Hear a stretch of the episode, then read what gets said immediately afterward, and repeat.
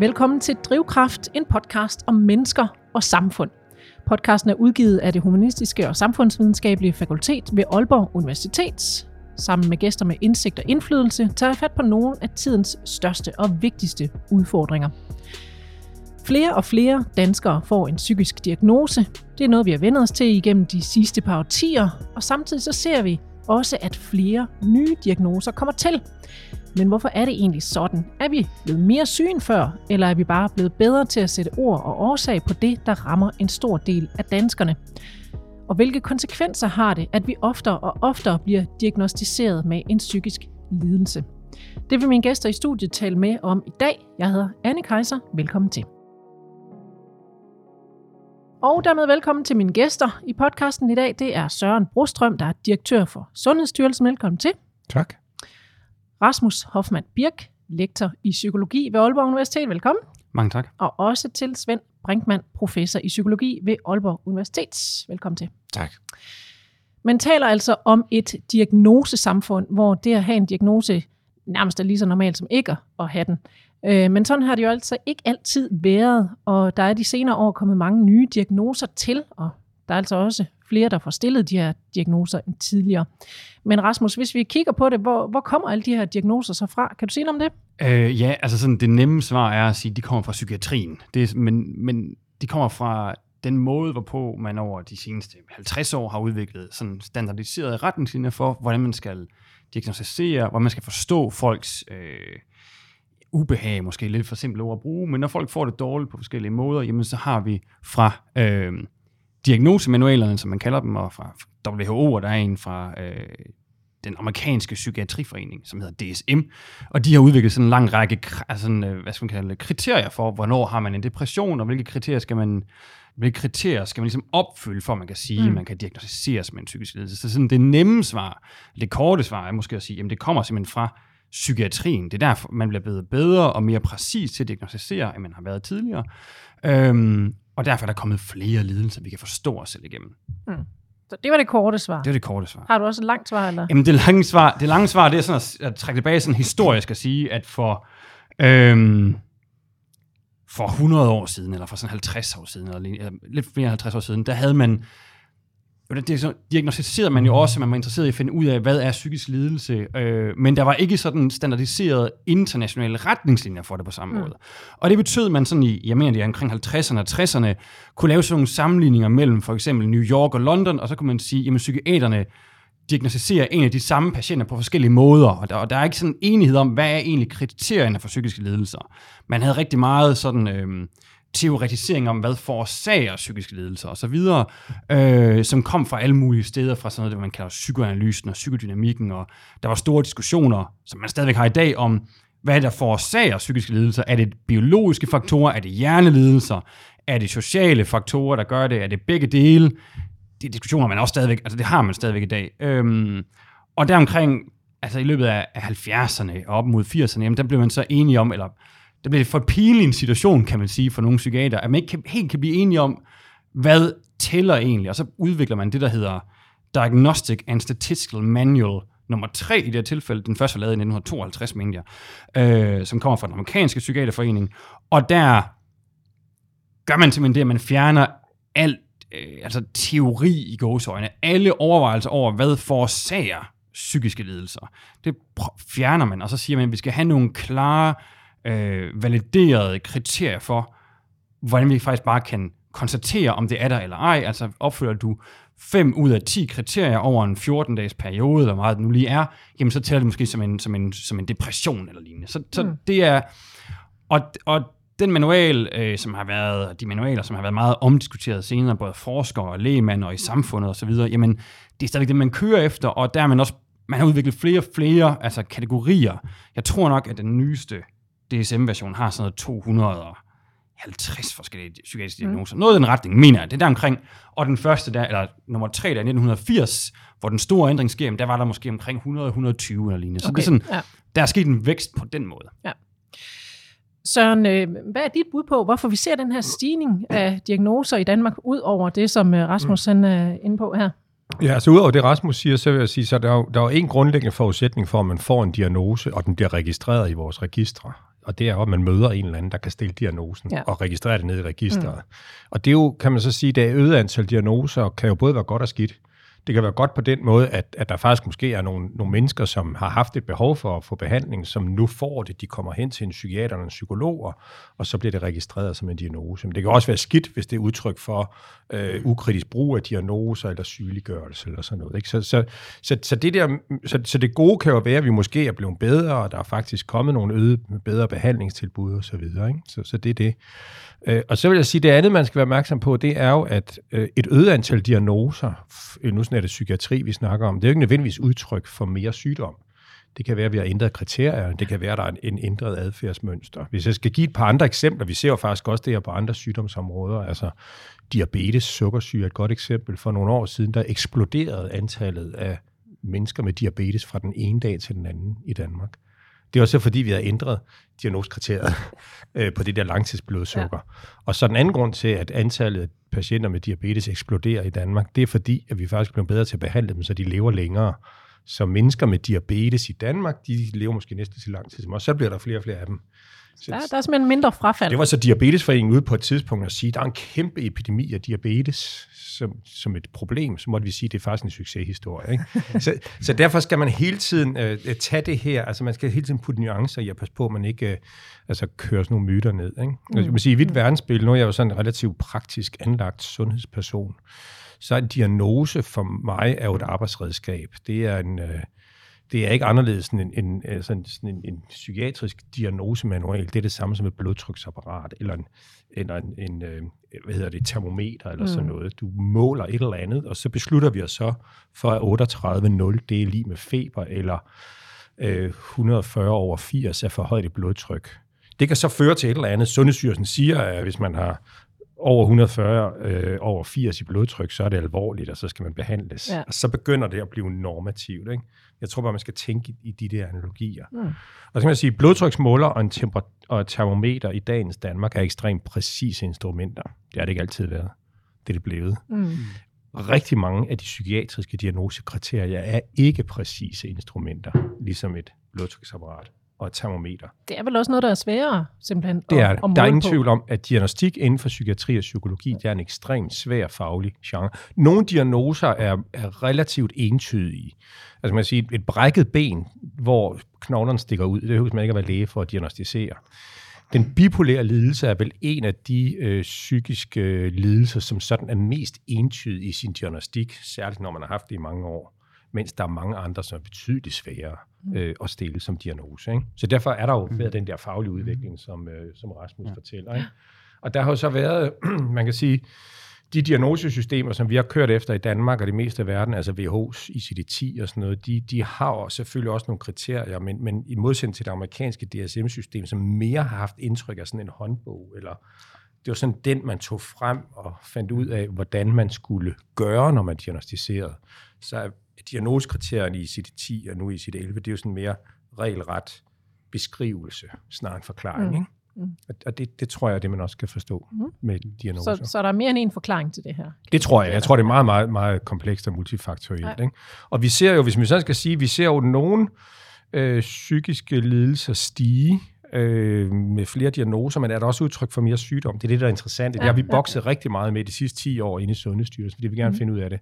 Hvis vi tager psykotiske lidelser, som for eksempel man kender skizofreni eller sådan noget, så, så er de nok ikke i stigning. De har sådan et relativt stabilt niveau. Det kan godt stige, hvis der bliver flere i risikogruppen. Hvis der bliver flere unge mennesker i Danmark, så kommer der også flere Mm. med en skizofreni-diagnose, fordi så er der flere med en lidelse. Andre lidelser, som det vi kalder affektive lidelser, er angst og depression, er det et udtryk for diagnostik eller overdiagnostik, Mm. eller er det et udtryk Mm. for en reel Ja. ja. sygdomsstigning, eller begge dele, Mm. formentlig begge dele. Men det er noget, der også bliver undersøgt nærmere. Ja, det, det er bare svært. Ja, Ja, det, det er jo ja. det, vi sidder og snakker om. Og der er formentlig også underdiagnostik. Ikke? Det værste af det hele er, at vi ved også, at der er mennesker, der går med en depression, som de ikke får diagnostiseret Ja. og behandlet. Og sikkert så er der utvivlsomt nogle andre, der får en depressionsdiagnose, de kunne have undværet. Mm. Fordi den ene måske ikke rigtig gør noget godt mm. for dem. Fordi de måske bare var triste. Og det er faktisk også noget af det, vi kommer ind Mm. på lidt senere, det her, hvornår er noget en diagnose, og hvornår er det bare, hvad kan man sige, Mm. levet liv. Men uh, Svend, uh, hvis jeg lige vender mig mod dig, du har fortalt mig, at 15 procent af de 17-årige i Danmark i dag har en diagnose. og øh, det er et tal, der er steget de senere år. Kan du sige noget om, hvem de her 15 procent er? Hvem er det, der bliver syg?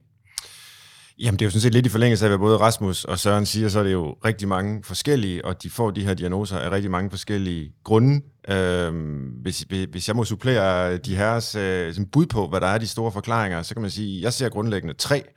Altså, en forklaring siger, at øh, vi opdager nu dem, der altid har været der, mm. fordi vi har fået bedre redskaber, mm. øh, og det er der nok noget om øh, for visse diagnosers vedkommende. En anden forklaring siger, at øh, der er flere, der er syge. øh, givet en samfundsmæssig udvikling, ja. som gør måske de her unge mennesker, vi snakker om, øh, mere sårbare. Øh, og så er der den tredje forklaring, som øh, er, at vi sygeliggør mere. At for visse diagnosers vedkommende har vi udvidet kriterierne så meget, at rigtig mange falder indenfor, som vi normalt ikke ville tænke på som psykiatriske patienter eller mennesker, der har en psykisk lidelse eller en psykisk forstyrrelse. Mm. Øh, og og, og det, det djævelske er, øh, at alle tre ting nok er rigtige samtidig. Mm. Ja. Så man kan ikke bare gå ud og sige, øh, psykiatrien sygeliggør bare en hel masse. Ja. Øh, jo, måske, men den gør også alt muligt andet. Mm. Og man kan heller ikke bare gå ud og sige, der er mange flere, der er psykisk syge end før. Ja, måske, men der sker også alt muligt andet. Ja. Og, så og, det, og det er jo det, der gør, at det er dejligt, at vi har yes. en lang samtale til det her, for at nå rundt om alt det. Og det har ja. sådan set også med det at gøre, du konkret spørger om nu, nemlig øh, de her 15 procent, der får en diagnose, øh, inden de bliver myndige, i Danmark, og det er jo et, en, en andel, der, der bliver højere i de kommende år, ser det ud til, øh, og den er stedet stødt gennem øh, mange år.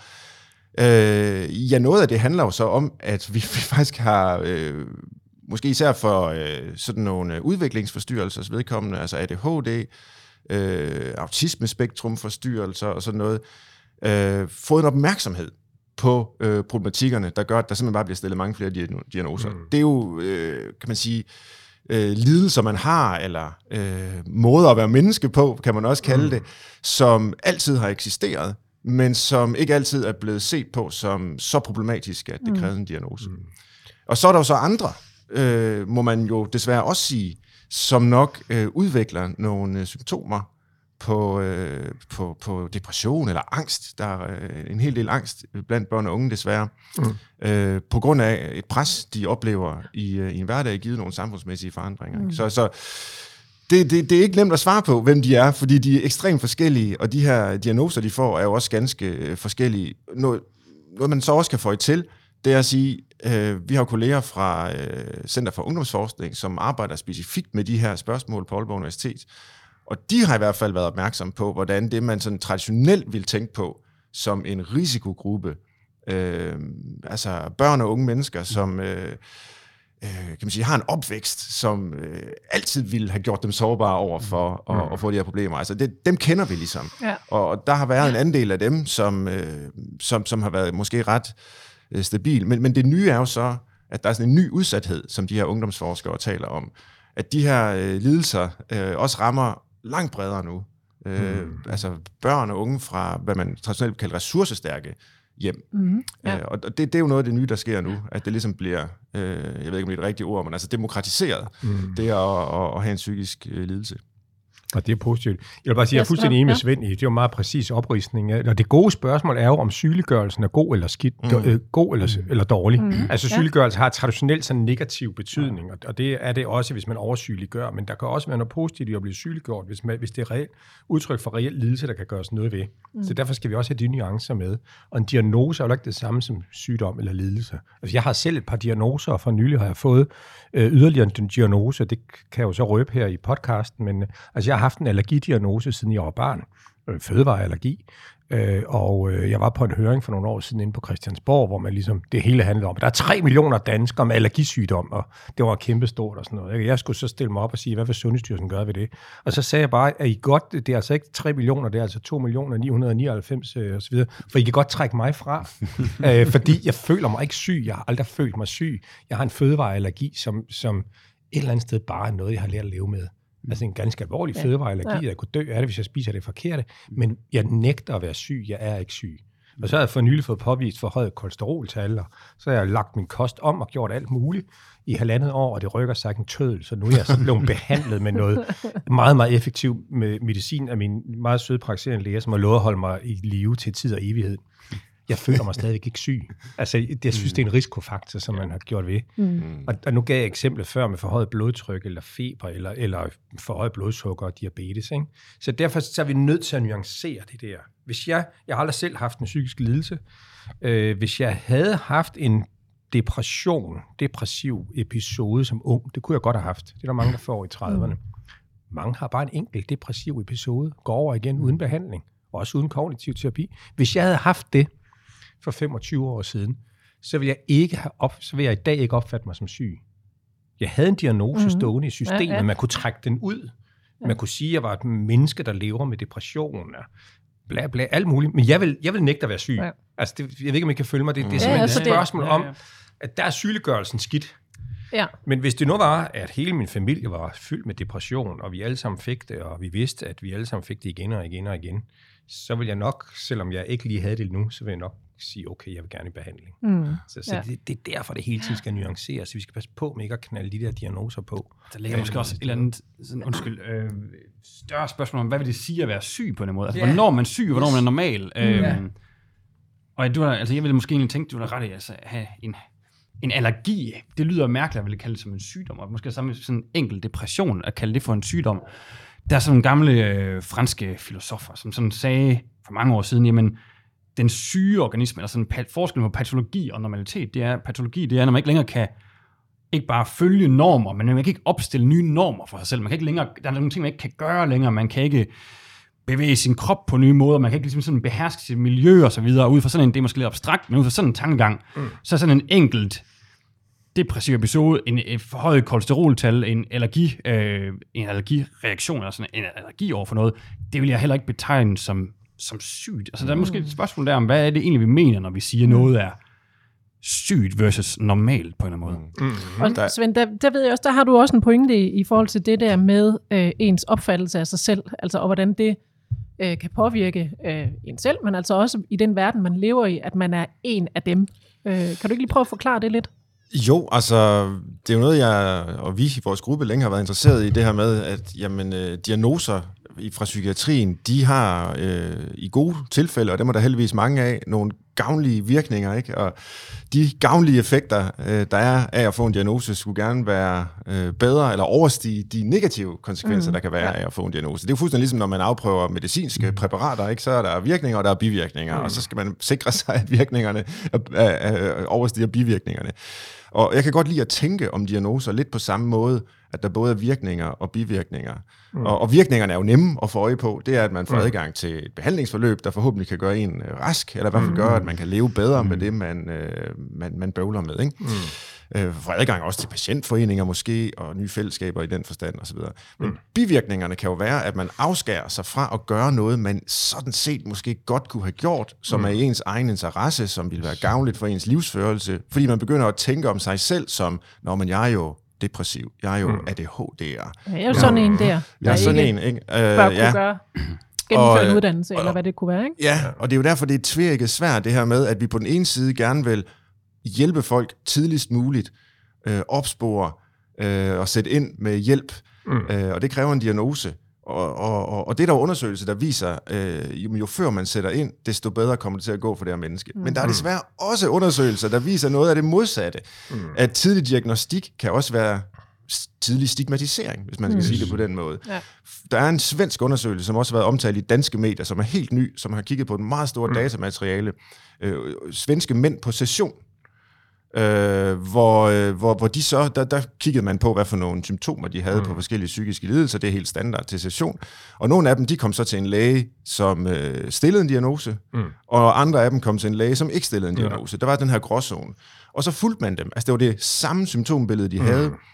Og dem, der ikke fik en diagnose, klarede sig signifikant bedre mm. i livet, ja. selvom de sådan set havde det samme yes. udgangspunkt. Den eneste forskel, det var, om de havde fået diagnosen eller ej. Ja. Det strider jo imod det, vi gerne vil tænke fra et øh, sundhedsperspektiv, ja. Eller psykiatrisk perspektiv, at det gælder om at stille diagnosen tidligt, så vi kan hjælpe folk bedst muligt. Ja, sådan er det i nogle sammenhænge for nogen, mm. men i andre sammenhænge, så kan det jo altså afholde folk fra at, at få et livsløb, som, mm. øh, Yes. som ville have været Ja. bedre, ikke? Jeg synes, det er ekstremt væsentligt. Altså, der er skadevirkninger ved diagnosen, Ja. ja. både de direkte skadevirkninger ved overdiagnostik, som du fremhæver, ikke? At, at det ligesom bliver en stigmatisering, en sygeliggørelse, en, at, at man lægger, altså en diagnose er jo et eller andet sted en beskrivelse, men det er ikke en forklaring. Nej. Altså en diagnose er en, er en, en sundhedsfaglig øh, instrument til at beskrive, ligesom blodtryksapparatet og så Ja. Men vi gør det til en forklaring, så bygger vi det ind, så bliver lige pludselig forsvinder min egen personlighed og særenhed, fordi så ja, det ADHD forklarer alt Ja. ved mig. Ikke? Ja. Det er en skadevirkning ved selve diagnosen og stigmatiseringen. Ikke? Men så er der jo de sekundære skadevirkninger ved den behandling, som diagnosen kan udløse. Særligt hvis man har sådan en meget manual- manualiseret behandlingstilgang. Ikke? Hvor hvis du får ADHD-diagnosen, så skal du have den medicin, eller du, Ja, så skal du præcis, have og så ja. Ikke? Og det, så er der jo skadevirkning. Hvis, du, hvis man bliver overbehandlet for depression med SSRI-præparater, ikke? så mister man sin seksuelle lyst og føler sig kørt ind i en klokke, og man bliver måske overvægtig. Så har man ikke rigtig vundet særlig meget. Al behandling har bivirkninger. Vi kender det samme for somatikken. Der har vi også lavet sådan nogle øh, studier, hvor mm. øh, mennesker med lænderygsmerter, det er en folkesygdom at have lænderygsmerter. Det er vel den største. Ja, en af de største. Depression er også stor. Men, men så går man ind, man laver sådan et forsøg, du går ind, der er to døre, du kan gå ind af. Bag den ene dør, der sidder en kirurg, som har licens til at operere dig i ryggen fjerne din diskusprolaps, eller hvad fanden ved jeg. Man kan altid finde diskusprolaps på en CT-scanning, hvis man kigger nøje efter. Bag den anden dør sidder der en anden sundhedsperson. Det kunne være en rheumatolog, altså en læge, som ikke har licens til at operere folk i ryggen, men kan give lægemidler. Det kunne være en fysioterapeut, som, eller en kiropraktor, som har licens til at lave knæk i ryggen. Øh, Fysioterapeuten kan lave massage. Ikke? Og så er det jo, af, det er jo ligesom, hvis man har en hammer, så ligner alt søm. Ikke? Så mm. risikoen for, at man får en operation, er meget større, hvis man går ind ad den ene dør. Men risikoen for skadevirkninger er også større. Mm, Ja. ja. Også ved, at hvis operationen er rigtig, så er det godt, ikke? Og jeg tror, at de der nuancer skal vi også have med. Og grunden til, at jeg hele tiden trækker det over i somatikken, det er ikke, fordi jeg er somatiker, hvad jeg også er. Det er bare, fordi jeg vil gerne se hele sygdomsspektret. Mm. Altså, jeg, jeg er sådan set, øh, vi skal også være på, at vi ikke gør de psykiske lidelser og diagnoser til noget særligt. Mm. Der er noget særligt ved dem omkring forståelse og kulturel mm. stigma og sådan noget, men for mig er det hele sygdom. Jeg vil gerne mm. ophæve dikotomien mellem mm. psykiatri og somatik, og så vil jeg gerne snakke om lidelse. Men- Men, et af de sygdomsbegreber, Ja, vi er meget optaget af i vores forskning, det er et, man kunne kalde et situationelt, situationelt sygdomsbegreb, og det kommer fra en dansk forsker, der hed Dorte Gannik, som arbejdede med, med ryglidelser, faktisk, mm, ja. apropos, og som skrev en doktordisputat om situationel sygdomsteori, og hvor, at det er der var rigtig meget at sige om, og meget stort materiale, hun havde osv. Men grundlæggende så er påstanden øh, ret simpel, nemlig at sygdom aldrig alene er en egenskab ved personen. Ja. Det er heller aldrig alene en egenskab ved miljøet. Mm. Det er der jo nogen, der vil sige, så kan det kaldes social konstruktivisme eller sådan et eller andet, mm. det er bare sociale konstruktioner og sådan noget. Nej, det er det heller ikke. Det er altid en egenskab ved en relation mellem en person og et mm. miljø. Mm. Altså det handler om et levet liv, som så bliver forhindret. Der er en funktionsnedsættelse, der er et oplevet besvær, der er noget, man ikke kan. Øh, selvfølgelig er der en fysiologisk side, en, mm. en materiel dimension, en krop osv., øh, men der er altså også et miljø, noget vi taler om i, i vores øh, forskning som økosociale nischer. Det er jo sådan lidt en teknisk betegnelse for det, men altså vi mennesker, vi er jo organismer, der lever ja. i nischer, ligesom alle dyr gør. Øh, og, og, og hvis man begynder at tænke om sygdom som en egenskab i relationen mellem menneske og miljø, så får man, synes jeg, et langt bredere perspektiv for også, hvad man kan gøre. Man kan skrue på noget af det, der er i personen. Man kan gå til kognitiv terapi og omstrukturere sine tanker. Man kan arbejde med, eller få noget medicin, der ændrer ens hjernekemi mm. på en eller anden måde. Men man kan også skrue på miljøet. Mm. Man kan tilrettelægge livsbetingelser på bedre yes. måder. Øh, og og det, det synes jeg, nu er jeg jo ikke psykiater, og, og ved aldrig helt, hvor meget man kan tillade sig at kritisere andre discipliner, end, end, end, end den man selv er indenfor.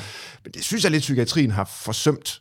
Mm. Altså op til, lad os sige, 1950-60, der var der rigtig meget miljøterapi, socialpsykiatri og sådan noget. Mm. Og så kom, Rasmus var lidt inde på historien før, så kom de her magic bullets, som man troede, det var. Mm. Biolo- Altså, biologisering, biologisering, af der kom- på signalstoffer og sådan noget. Der kom hele farmakologien, ikke? psykofarmakologien. Yes. Mm. Og det gjorde så lidt, man øh, troede, der har vi løsningen. Så behøver vi ikke at interessere os så meget for folks øh, liv Ja. og miljø længere. Nu kan vi bare påvirke deres hjerne. Mm. Og det vil sige, at vi, vi kommer til at sætte os selv årtier tilbage. Yes. Øh, de præparater, der så er udviklet medicinsk, de, nogle af dem har været gode, andre har været knap så gode. Mm. Man må sige, at succesen er, er, er sådan øhm, blandet. Ja. Øh, men, men i hvert fald er det ærgerligt, mm. at, øh, at man ikke har haft det der blik for, øh, for livsbetingelser, synes jeg. Men jeg er helt enig, at, altså, ja. og det ved vi jo igen også fra andre sygdomsområder, også somatiske, altså både samfund og kontekst, øh, kultur betyder noget. Sygdomsopfattelser ændrer sig. Og det, vi har i øvrigt set det med mange somatiske lidelser, hvis man går tilbage i en del årtier, ikke? så var sådan noget som seksuelt overførte sygdomme forbundet med alle mulige myter og ting og sager. Altså hvad der er lavet af verdenslitteratur omkring tuberkulosen, før man kunne effektivt behandle den, altså med forståelse af, hvad det var. Var det kunstnerisk sind, eller var det synd, eller hvad fanden det var. Der er bygget alt muligt oveni. Selv kræft i min levetid, jeg er 58 år gammel, jeg kan huske, hvordan det var i 70'erne, og lige op i starten af 80'erne, hvor kræft var også forbundet med sådan noget selvskyld. Øh, og, og det var fordi, du havde, du havde været, du var fuldt med spænding eller en dårlig barndom og sådan noget. Alternativ behandling fyldte meget mere. Det, der er min pointe med det, det er jo, at gradvist, som vi får bedre forståelse for sygdomsmekanismer og får bedre behandling, så får vi fjerne stigma. Det er det, vi mangler på psykiatriområdet. Mm. Det er sådan set de der forståelser. Vi mangler at komme tilbage til den biopsykosociale sygdomsforståelse, og så mangler vi at få det der helhedsspektrum af, af, af forståelse. Og det er svunget, fordi det er rigtigt, du har fuldstændig ret i, at så blev der en biologisk øh, ting. Der har også været en antipsykiatrisk bølge på et mm. tidspunkt, mm. hvor det mm. var øh, sygt samfund. Det jo på en måde et svar på alt det der, ikke? Altså, ja, og, og, og, og, sådan, ikke? og det mm. ene gør, gør næsten så meget skade som det andet, ja. ikke? Jo, jo. For at sige det på den måde.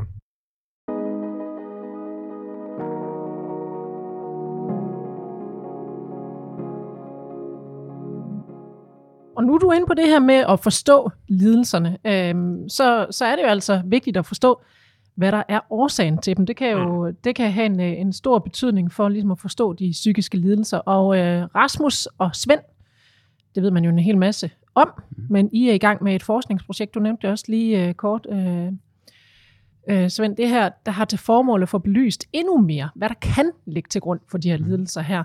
Øh, og, og Rasmus, hvad er det, I øh, fokuserer på, som er nyt? Jamen det vi fokuserer på, det er på en eller anden måde, altså som Svend har sagt det, men det her sådan situationelle, være interesseret i at undersøge forholdet mellem mennesker og de sådan miljøer, de befinder sig i. Altså sådan de sociale og samfundsmæssige, politiske, økonomiske, materielle, man kunne blive væk også. Øh, kontekster, de ligesom sådan begår sig i. Hvordan bliver de egentlig påvirket af de steder, de bor, de sociale sammenhænge, de kommer i, de, øh, de mennesker, de omgås med, de... Øh, samfundsmæssige betingelser, de skal leve under, de kulturelle vilkår, de lever under osv. Og der er vi sådan interesseret i at lave ja, altså kvalitativ forskning og prøve at snakke med folk, der i vores projekt enten har ADHD eller angst, og så prøve at tale med dem om, jamen, hvad er det egentlig, der på nogle måder, hvad oplever de hjælper dem, hvad oplever de gør deres hverdag sværere eller værre, hvor og hvornår får de måske angst, måske ved de det, måske har de ved, ved de det nogle gange, måske ved de det ikke altid, og så, så, så, så vi har sådan tænkt os at prøve at undersøge det er lidt mere nøje, fordi der er en lang række, altså over de seneste 10-15 år, så er sådan den der psykiatriske viden, jo, det er rigtigt, der har været sådan en stor bølge mod biologisering, men der er en, der er en, der er en modreaktion, er klart mit indtryk, de sidste 10-15 år, hvor man er blevet meget optaget af det, man kalder sådan et fancy ord, sociale determinanter, altså hvor man er blevet gået væk fra kun at tænke på næsten alle psykiske lidelser som noget, der kun findes i hjernen, og så mm. undersøge, hvad er det egentlig for nogle miljømæssige omstændigheder, der også kan være med til at udløse dem simpelthen. Altså, og, og det har man fundet for størstedelen af, af, psykisk, af psykiske, psykiske lidelser, men altså selv sådan nogle ting som skizofreni og psykose, som jo er meget, meget svære sindslidelser, som man i en lang, lang overrække tænkt, jamen det her det er en hjernesygdomme. Jamen de har faktisk også nogle, altså sådan en, en, en en fordeling, og der er nogle mennesker, der, der er i større risiko for det. Søren nævnte det tidligere med unge mennesker, men også mm. mennesker, som for eksempel øh, i nogle tilfælde er vokset op i byer, for eksempel, lader også til at have en større risiko for at få psykoser. Ikke en meget større risiko. Mm. Mennesker, som bliver udsat for øh, diskrimination øh, og og alle mulige andre faktorer, som faktisk, som faktisk peger på, at der er noget socialt, der er noget i vores mm. omgang med hinanden, det liv, vi lever, mm. det kommer sådan, for at bruge en betegnelse, under huden på os, det sætter sig i os på forskellige måder, og det har vi bare rigtig meget kvantitativ forskning, der peger på forskellige sammenhænge. Kan du give nogle eksempler på det? Jamen for eksempel, så er der nogle studier, der peger på, at øh, depression, det forekommer oftere, altså det er simpelthen i populationen i lande, hvor der er stor grad af sådan indkomstulighed. Så jo mere ulige landet er, jo højere er forekomsten af depression. Hmm. Eller, altså, der er noget forskning, der peger på. Det er ikke fordi, det sådan er markant højere. Altså, men det er, det er højere nok til, at man vil sige, at det er signifikant forskel. Mm. Men det ikke, fordi man sådan tænker, at det er 20 procent af befolkningen, der så har depression.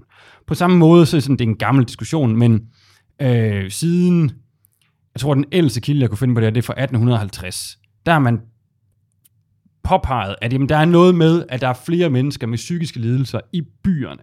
Og så har man sådan cirka de sidste 150 år, øh, haft en diskussion om, jamen, er det så fordi, at der, at der er et eller andet ved byen, der forårsager psykisk lidelse?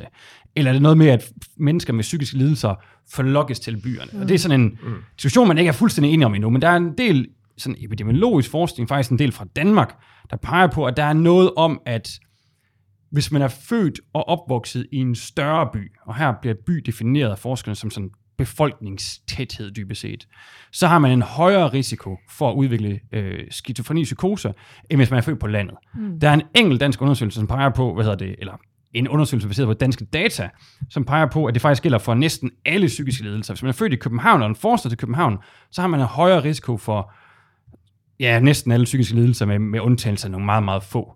Øh, det er ikke, fordi der er en markant højere risiko. Det er ikke, fordi man sådan siger, det er 20 procent af befolkningen, men det er alligevel en, en risiko, der er høj nok til, at man kan sige, det er statistisk signifikant. Det er skide spændende, det der, Rasmus. Altså, jeg, jeg sidder bare og tænker på, at jeg er glad for, at jeg er født i Aarhus. jamen, ikke også? Jamen, så har du ikke nogen risiko for det, eller i hvert fald ikke på grund af Det kommer an på. Men, Øh, men til side, det er faktisk Ja. skide, det der det er skide spændende, det er skide relevant for os, fordi det kunne jo pege på nogle, nogle ting, hvor man faktisk skal forebygge. Ja, Altså på, på samfundsbasis, på populationsbasis kunne forebygge ting. det er det. Og, men udfordringen bliver så, når vi skal ned og finde ud af, jamen, hvad er det rent faktisk, der gør det på en eller anden måde, så er det, bliver det meget mere at skyde med spredhavl. Fordi hvad, er- hvad er byen egentlig, og er det stress, eller det er måske beboelsen, er det måske i virkeligheden det sociale liv i byerne? Det er støj. Og er det er støjen, mange og, ting, ja. og der er sådan alle mulige specifindigheder i det. Så jeg så en øh, stor er, er undersøgelse. det andre mennesker? Er det andre mennesker? det er, det, ja, er det støj, eller er det alle dele sådan lidt blandet sammen? Den der intensitet, der kan være i at leve i en by. Mm. Meget sådan øh, pudsigt. Der er sådan en undersøgelse, der kiggede på de her relationer i fem forskellige lande, øh, her blandt Holland og England og Frankrig, Spanien, Italien og men også Brasilien. Så undersøgte de første episode psykose, altså folk, der fik en psykose for første gang, og så undersøgte de det på landet og i byerne. Ja. Og på tværs af det der datasæt, så kunne de faktisk ikke finde nogen sammenhæng mellem befolkningstæthed og så udvikling psykose. Det øgede ikke risikoen. Men når de kiggede på de enkelte lande, så kunne de finde en risiko, den var forøget risiko i Holland og England. Men der var ikke nogen forøget risiko i Spanien og Frankrig. Og hvis man var født og opvokset i en by i Italien, så havde man en lavere risiko for at udvikle øh, psykose. Og der er, så, der er sådan nogle spidsfindigheder i det. Man havde kunne Det finde kan man de her godt forstå, hvis man har været i Italien. Jamen det tænker jeg, altså, det er vejret. Eller, men, men der, så der er sådan nogle Stemningen. spidsfindigheder i det, der er super spændende, og som vi gerne vil Ja. Være med til at bare sådan sætte fingeren lidt mere ned på, hvad er det, der kan være på spil. Det er også en super svær opgave. Og som man siger, det med byen, det er jo bare en dimension. Altså, den er jo Ja. ja. vigtig, og så videre. den er jo svær at undersøge, fordi der er vi oppe i sådan nogle kæmpe store populationsstørrelser. Ja. Ja. Og vi vil gerne ligesom ind i folks liv og følge dem, have dem til at dokumentere deres hverdag med billeder, hvor holder de af at være, hvor kan de ikke lide at være, og sådan nogle ting. Øhm, jeg kan give et konkret eksempel på, på, på noget, jeg har lavet, og som ligesom lægger op til det, vi skal arbejde med her, øh, hvor jeg tidligere fulgte voksne, der var blevet diagnostiseret med en ADHD-diagnose ret sent i livet. Mm. Og, og flere af dem havde faktisk haft øh, sådan ret almindelige livsforløb. Og det var så også derfor, de ikke havde fået diagnosen før. Øh, et par af dem havde haft en karriere i forsvaret, hvor de fungerede utrolig godt inden for sådan et øh, hierarkisk system. De vidste, hvem der havde ansvaret for hvad, hvad der skulle gøres, hvornår. Hmm. Øh, så var der en, der fik en arbejdsskade, for eksempel, og kunne ikke være i forsvaret længere. Så skulle han ud og skabe sig et liv øh, i det civile. Og pludselig, så kommer alle de her ADHD-symptomer. Pludselig skal han til at tilrettelægge sin Ah, hverdag ja. selv. Ikke? Øh, hvilken rækkefølge skal han gøre tingene i? Hvordan skal han få det hele til at hænge sammen? Øh, og der kan man jo så stille det provokerende spørgsmål. Kan man have ADHD i forsvaret?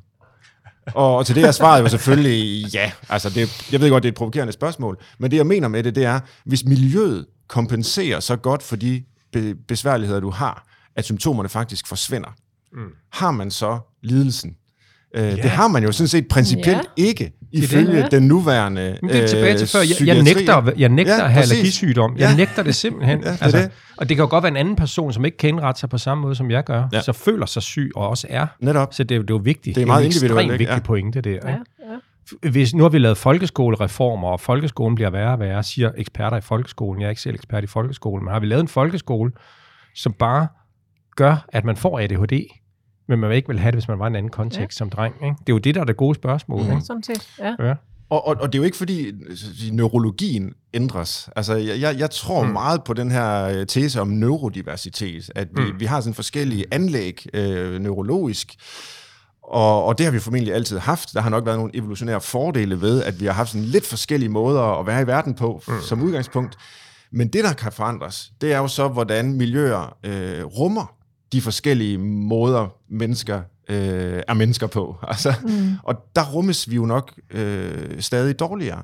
mennesker med ADHD øh, har det vanskeligere i et moderne skolesystem, end de måske havde for 40-50 år siden. Øh, mennesker med autisme har det vanskeligere i dag end for 40-50, og så videre, så videre, så videre. Ikke? Og, og det er jo ikke de menneskers skyld, øh, fordi de er jo sådan set ikke nødvendigvis syge, øh, fordi de er neurodiverse. Øh, der er det jo øh, strukturen, vi skal ind og kigge på, og, og, og, og gøre rummelig, så, øh, så flere kan have det godt i skolen. Ikke?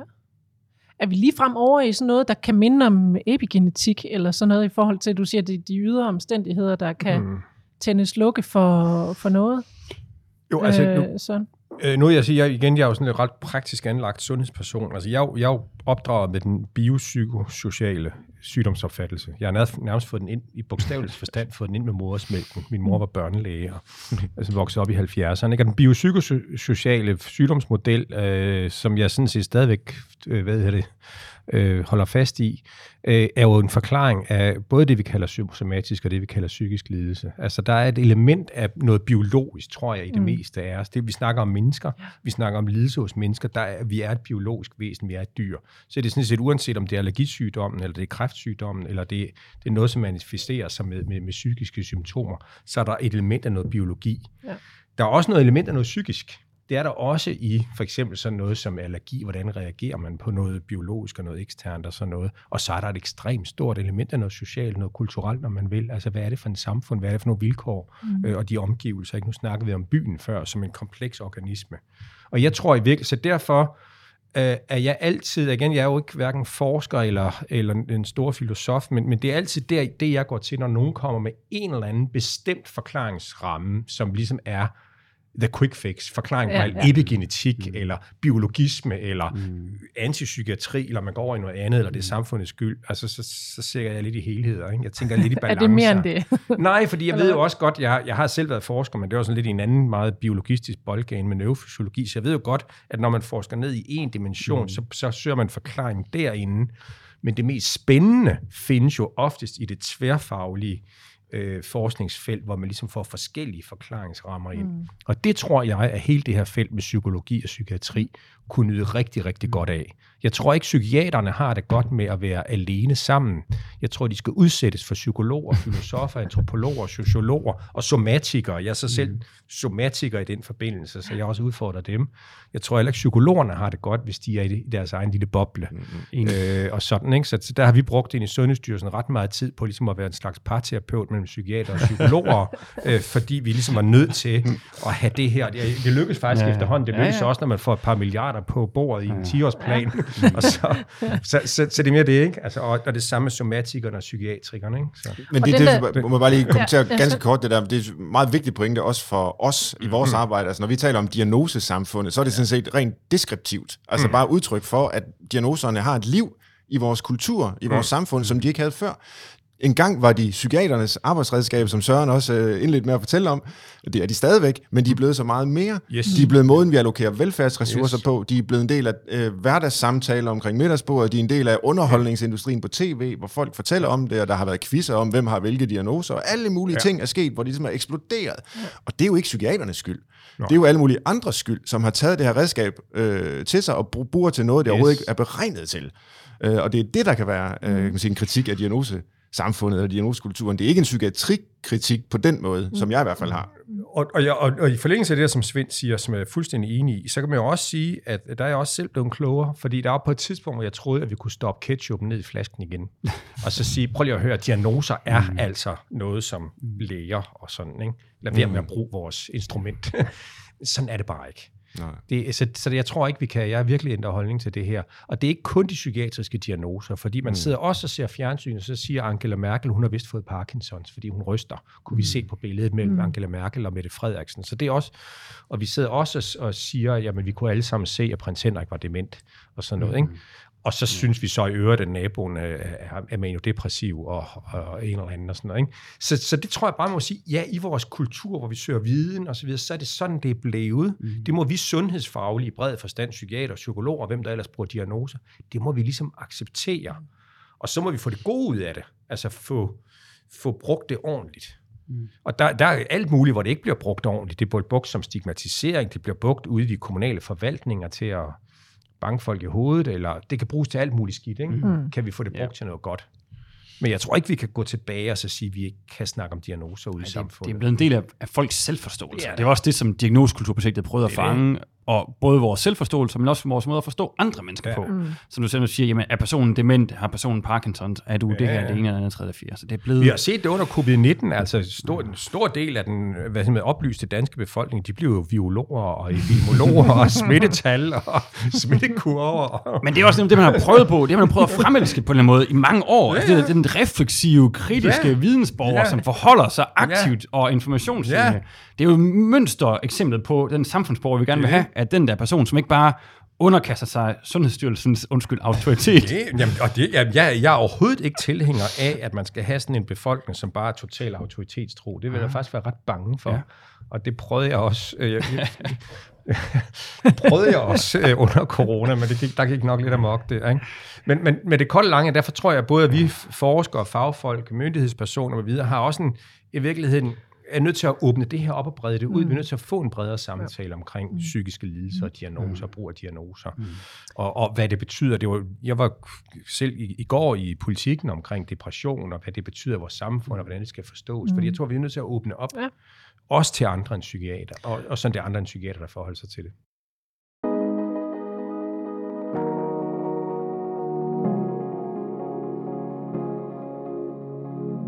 Og nu har du jo nærmest allerede taget hul, hul på øh, det sidste emne, vi skal snakke om i dag, nemlig mm. øh, den her 10-årsplan, Mm. øhm, som man ser inden for psykiatrien. Øh, for der, der er en del af det, det er jo også den her med at, at brede forståelsen øh, ud mm. omkring de øh, psykiske lidelser.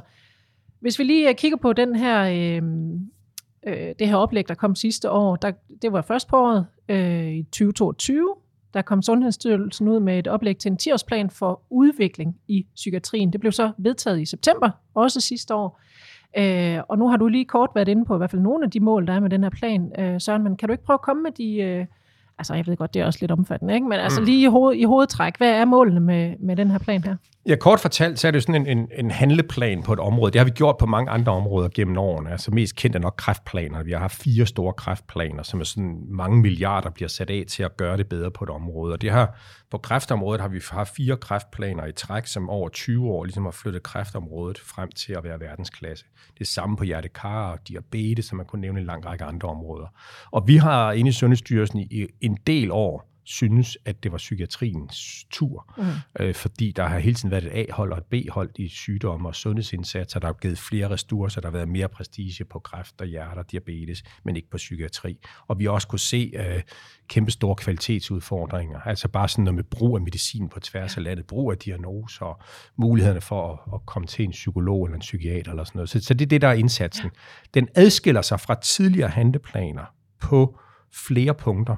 For det første, at det er en 10-årsplan, og ikke en toårsplan eller en fireårsplan. Og det er fordi, vi har haft mange små planer på psykiatriområdet, puljer, satspuljer, projekter og indsatser, mm. som nogle gange har gjort mere skade end gavn. Altså, så har man lavet en eller anden indsats over for nogle nye spiseforstyrrelser, BID, har man så fokus på, og så var der jo nogle penge et par år, man lavede behandlingstilbud, og fik faktisk bevist, det virkede, og så forsvandt pengene igen, og så gør man næsten mere skade end gavn. ja. Så derfor er vi i gang af det lange seje træk. Og det andet, det er, at det er en 10-årsplan, fordi vi simpelthen har kendt, at det handler ikke bare om at hælde flere penge ned i systemet. Vi har faktisk fået pænt mange milliarder i 10-årsplanen, men vi skal, ikke, vi skal ikke bare have en masse penge ud i, i det næste år. Så det, der er det interessante plan, det er, at vi peger på, hvordan vi skal rydde stigma, øge prestige, få mere forskning, tværfaglig forskning, ikke kun lægefaglig forskning, mm. og få øget prestige ind tværfagligt, psykiater, psykologer, sygeplejersker, hvem der ellers måtte være, som får interesse i at komme ind på det her felt. Og så bygge det gradvist op, vidensbaseret, så vi hele tiden evaluerer på de ting, vi gør, og så bygger videre. Og derfor en 10-årsplan. Derfor er det en anderledes plan end de andre. Mm. Øhm, så, så man kan sige, at vi skal ligesom åbne, ideen er sådan set at åbne stigmaet op og få det vidensbaseret. Ja. Øh, og om vi lykkes med det øh, på 10 års sigte, det ved jeg ikke, men jeg er mere optimist, end jeg har været i de 12 år, jeg har beskæftiget mig med området. Fordi det er som om stigmaet er ved at blive brudt. Vi snakker mere åbent om det. Der er større politisk forståelse, og vi har fået ressourcerne. Ja. Og vi har først og fremmest fået psykiatrien og psykisk lidelse i, i front, så der ikke er andet, der skygger for det. Kræft, hjerte andet. Mm. Så, så, så det, det er i essensen det, vi gerne vil med det. Ja, fordi 10 år, det er jo, som du også siger, der, det er jo immer væk et stykke tid, øh, man Ja. har at gøre det her på. Øh, og nu er vi jo så lige, kun lige gået i gang. Mm. Hvordan er man så kommet i gang med det? Jo, altså det vi så også har peget på i vores, øh, øh, altså vi, for, som du siger, for et år siden, der kom vi ligesom med vores oplæg til, hvordan. Ja. det skulle være, og så blev det så politisk besluttet, både i september og så her i regeringsgrundlaget. Øh, og, og der har vi jo ligesom også peget på nogle ligesom, ting, vi skal gøre først. Mm. Dels fordi at vi er nødt til ligesom at opbygge den der prestige og de der tværfaglige miljøer, men også fordi vi synes, der er nogle indsatser, der skal laves allerførst. En af de ting, som vi har peget på, det er for eksempel, at der skal laves et eller andet nyt tilbud for børn og unge, med symptomer på noget, der kan være psykisk lidelse eller mistrivsel, fordi det der PPR-system, vi har i dag, det fungerer ikke. Det siger de fleste, det kan ikke løse det.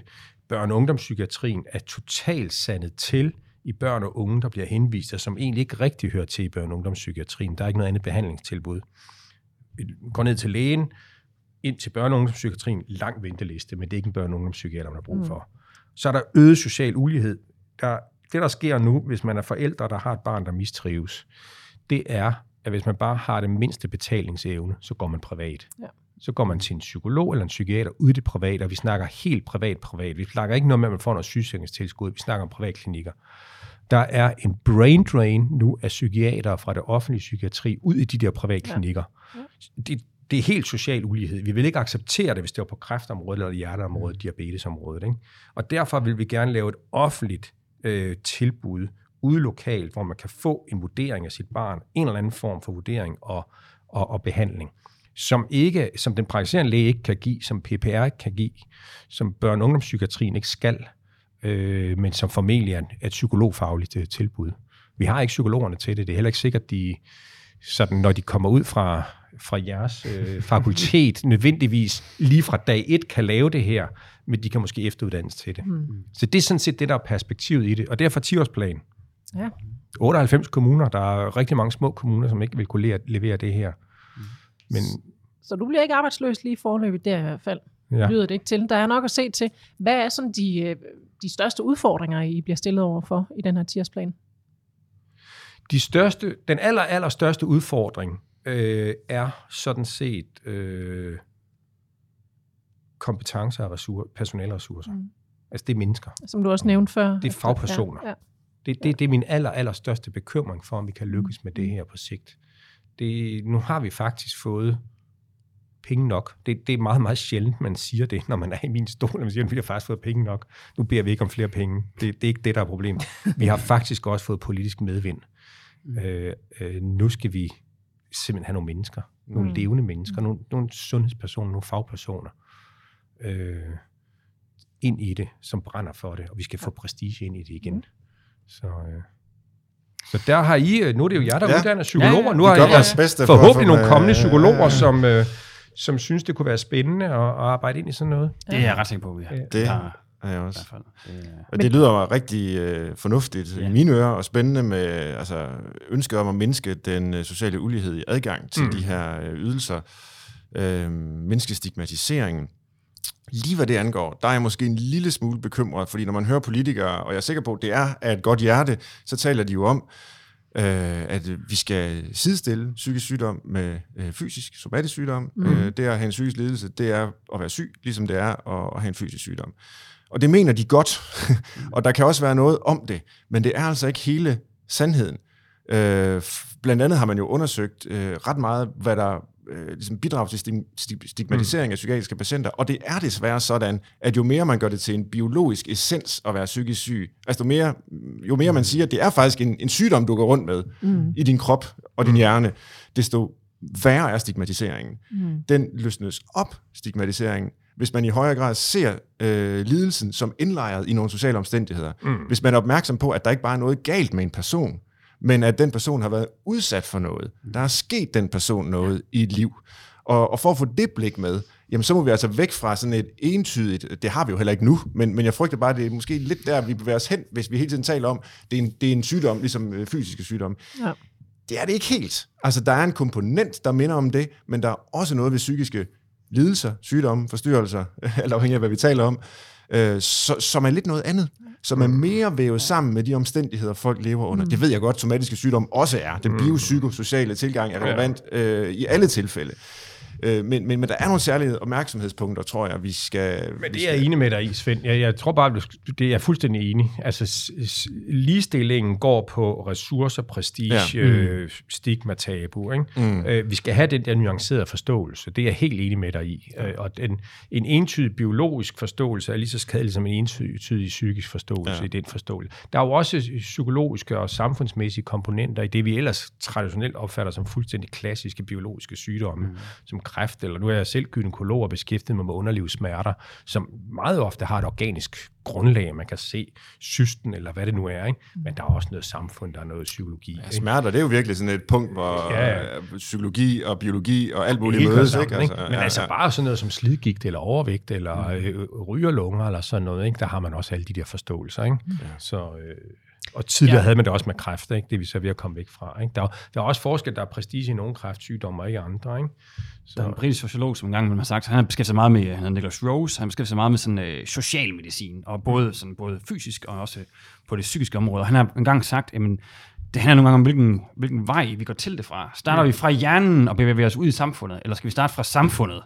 De betingelser, mennesker lever under, de omstændigheder, der er i deres liv, de situationer, de er i, de kontekster, kulturer osv., og så bevæger vi os ind og prøver at kortlægge det biologiske, og hvorledes samfundet bevæger sig ind under huden på os osv. Og der er jeg nok mest, der er jeg personligt mest tilhænger af sådan udefra og ind, frem for sådan mm. at starte med hjernen, og så prøve at bevæge os ud af det. jeg er tilhænger af begge dele, fordi mennesket er et dyr. Altså, det er altså biologi, men mennesket er også et socialt dyr. Ikke? Ja. Og man kan altså ikke tage begge, hverken det ene eller det andet ud. Ikke? Det, det er mere for at sige det. Ikke? Ja, ja, men altså gå udefra og ind er Og vi er også et særligt dyr i modsætning til alle de andre dyr, i det vi har noget ånd eller noget større, eller hvad vi nu måtte kalde det. Ikke? Altså noget tanke, noget intelligens. Det og har de fleste i hvert fald. Ah, på, et, på et betydeligt større niveau end end de fleste andre dyr, uden at tage noget fra, fra dem. Ikke? Dyr kan også blive ked af det. Og sådan noget. Så, så, så jeg vil ligesom gerne have det hele spil. Ikke? Altså, så jeg kommer, jeg, jeg kommer fra Ja. alle tre ender af, vil jeg sige. Og nu har vi jo hørt, hvor, hvordan den her 10-årsplan øh, også øh, kommer til at skulle kræve en masse samarbejde ude i, øh, ude i samfundet. Ja. Øhm, hvis vi så lige smutter ind på universitetet, hvor vi sidder nu. Rasmus, hvordan kan jeres arbejde så hjælpe sådan en 10-årsplan, hvis den kan det? Ja, det er et godt spørgsmål. Øhm, jer som forskere, hvad kan Ja. I... Øh... Altså, det er sådan lidt provokerende svar at sige, måske kan den, men det vi Svend og jeg laver i- i vores forskningsprojekt, det ser jeg mere som sådan en grundforskning, hvis vi prøver afdækning om omstændigheder. Og det der er med grundforskning, det er, at det kan gå godt eller dårligt, og man kan finde ud af ting, man ikke havde var, var forberedt på. Og nogle af de ting vil måske være brugbare. Det håber vi. Og noget af det måske ikke så brugbart. Det er svært at vide på forhånd. Vi kan ikke sådan give det på forhånd. Så, men man kan måske få afdækket, jamen, hvad er det for nogle mennesker hjælpsomt i forhold til at få struktureret deres hverdag og dagligdag. Øh, måske kan vi finde ud af nogle ting, vi ikke vidste i forvejen. Det kan vi forhåbentlig. Øh, og så kan vi måske bruge det nogle steder. Det kan også være nogle af de ting, vi finder ud af, bliver meget lokale. Og, så der er sådan... Øh, det er måske sådan lidt et både og svar på en Altså, måde. vi har jo men- lidt det perspektiv, at de her mennesker, de er jo ligesom eksperter i deres eget liv. Øh, de har haft det svært måske ganske længe, og har udviklet alle mulige måder at håndtere det på. Mm. Og øh, i stedet for kun at få viden om, hvem de er og hvad de bøvler med ovenfra, nu, så kalder vi det psykoedukation, eller øh, en samtale med lægen, eller psykiateren, eller psykologen, eller sådan noget. Men så tænker vi på, jamen, kunne vi ikke også samle sammen erfaring, som folk selv har gjort sig, og, og give det tilbage øh, til, til andre patienter. Mm. Øh, jeg ved ikke, om det kan komme ind i en psykiatriplan, men, men øh, ja, vi tænker nogle gange på, vi taler også om det tidligere, øh, før vi gik på her, at i tillæg til en psykiatriplan, skulle vi måske have en pædagogikplan. Nu har vi jo talt igen og igen i løbet af den her samtale om livsbetingelser. Mm. Og det er jo det, pædagogik er. Det handler om at tilrettelægge livsbetingelser for mennesker, øh, som jo er noget, der er lige så vigtigt som at reparere folk, når der er et eller andet, der er knækket for dem, og det er gået galt. Lige så vigtigt er det jo at, at sørge for, at det ikke går galt. Det er måske endda endnu vigtigere. Jamen, så er den der i hvert fald øh, givet videre til, øh, til videre arbejde. Jeg ved, øh, Søren, du skal videre. TV2 venter på dig. Ja, Så- og så vi skal snakke, de vil faktisk også spørge omkring det her med depression og sygdomsbyrde, og Ja. hvor meget det fylder, fordi vi kom jo her øh, i dag med sådan en rapport fra Sundhedsstyrelsen, hvor vi har kigget på, hvor meget de forskellige lidelser egentlig går så en koster for samfundet, for eksempel øh, øh, sådan noget som produktionstab, sygefravær, mm. udgifter i sundhedsvæsenet, førtidspensioner, ikke? Og der er sådan ligesom to store sygdomsgrupper, der virkelig bonger tungt ud. Og det ene, det er øh, depression og angst, altså affektive psykiske lidelser. Og det andet, det er muskel-skeletlidelser, som ondt i nakke og lænd og, og slidgigt og sådan noget. Ikke? Det er virkelig noget, som også øh, i sådan den arbejdsfører danske befolkning virkelig noget, der bonger ud i sygefravær og, og så videre. Ikke? Og, og det viser også et kæmpe, kæmpe stort potentiale for at gøre det bedre og forebygge. Det er også det at være spidse ører af Rasmus. Det lyder som om Rasmus har forklaringen på en masse forebyggelse. På sigt i hvert fald. Ham må du tage med i Ah, det din er plan. måske ja, stille lidt for stort op, måske. Nu skal du ikke, under, du skal, du skal ikke undersælge dig selv som, som hvad skal man sige, humanistisk forsker. Øh, hvis jeg kommer og siger, at vi kan spare 25-40 milliarder kroner, øh, så kan det, du har svaret. Ved du, Så er der simpelthen den direkte vej ned i kæmpe, kæmpe stor funding ind på... Øh, Så skal du til at tage Det er også- nu. det er ikke- hvad? det er ikke I stil med det, man får på kræftområdet og så videre. Det, det er ikke humaniora-baggrund, der gør, jeg underspiller det. Det er, fordi Prøv jeg bare er at fra hjælpe dig lidt her med sådan nogle par milliarder ekstra Ja, ja, ned det i vi Aalborg Universitets gerne. kasser. Det må jeg hellere sige. Ja. Det vil vi meget gerne have. Vi har svaret, faktisk. Vi har svaret. Rasmus Vi har svaret. alle svaret. Ja. Svaret er givet. Jamen, det Fedt, var at da man her i dejligt. podcasten. endelig, øh, endelig et klart svar øh, i de her podcast-afsnit, som jo ellers er store øh, og brede emner, mm. men det er dejligt, at vi fik øh, endelig løst det her men til det, sidst. Det, altså for lige at samle op bare lige kort, altså der er jo faktisk en masse forskning, både fra Danmark, men også fra udlandet, der faktisk er at trække på, der siger noget om, hvad er det egentlig for nogle faktorer, der betyder noget for, hvem udvikler depressioner, hvornår gør det det, og, og der er alt, vi ved en masse. Vi kan også godt vide mere, og vide mere nøjagtigt, og få, nogle, få noget bedre indtryk af det, og få noget, få afdækket særligt de sociale og politiske, altså sådan økonomiske faktorer, der faktisk også betyder noget for folk. Det kan vi godt få afdækket mere. Altså vi har jo... Jamen, det er I jo så også godt i gang med. jo. det er det. Ja.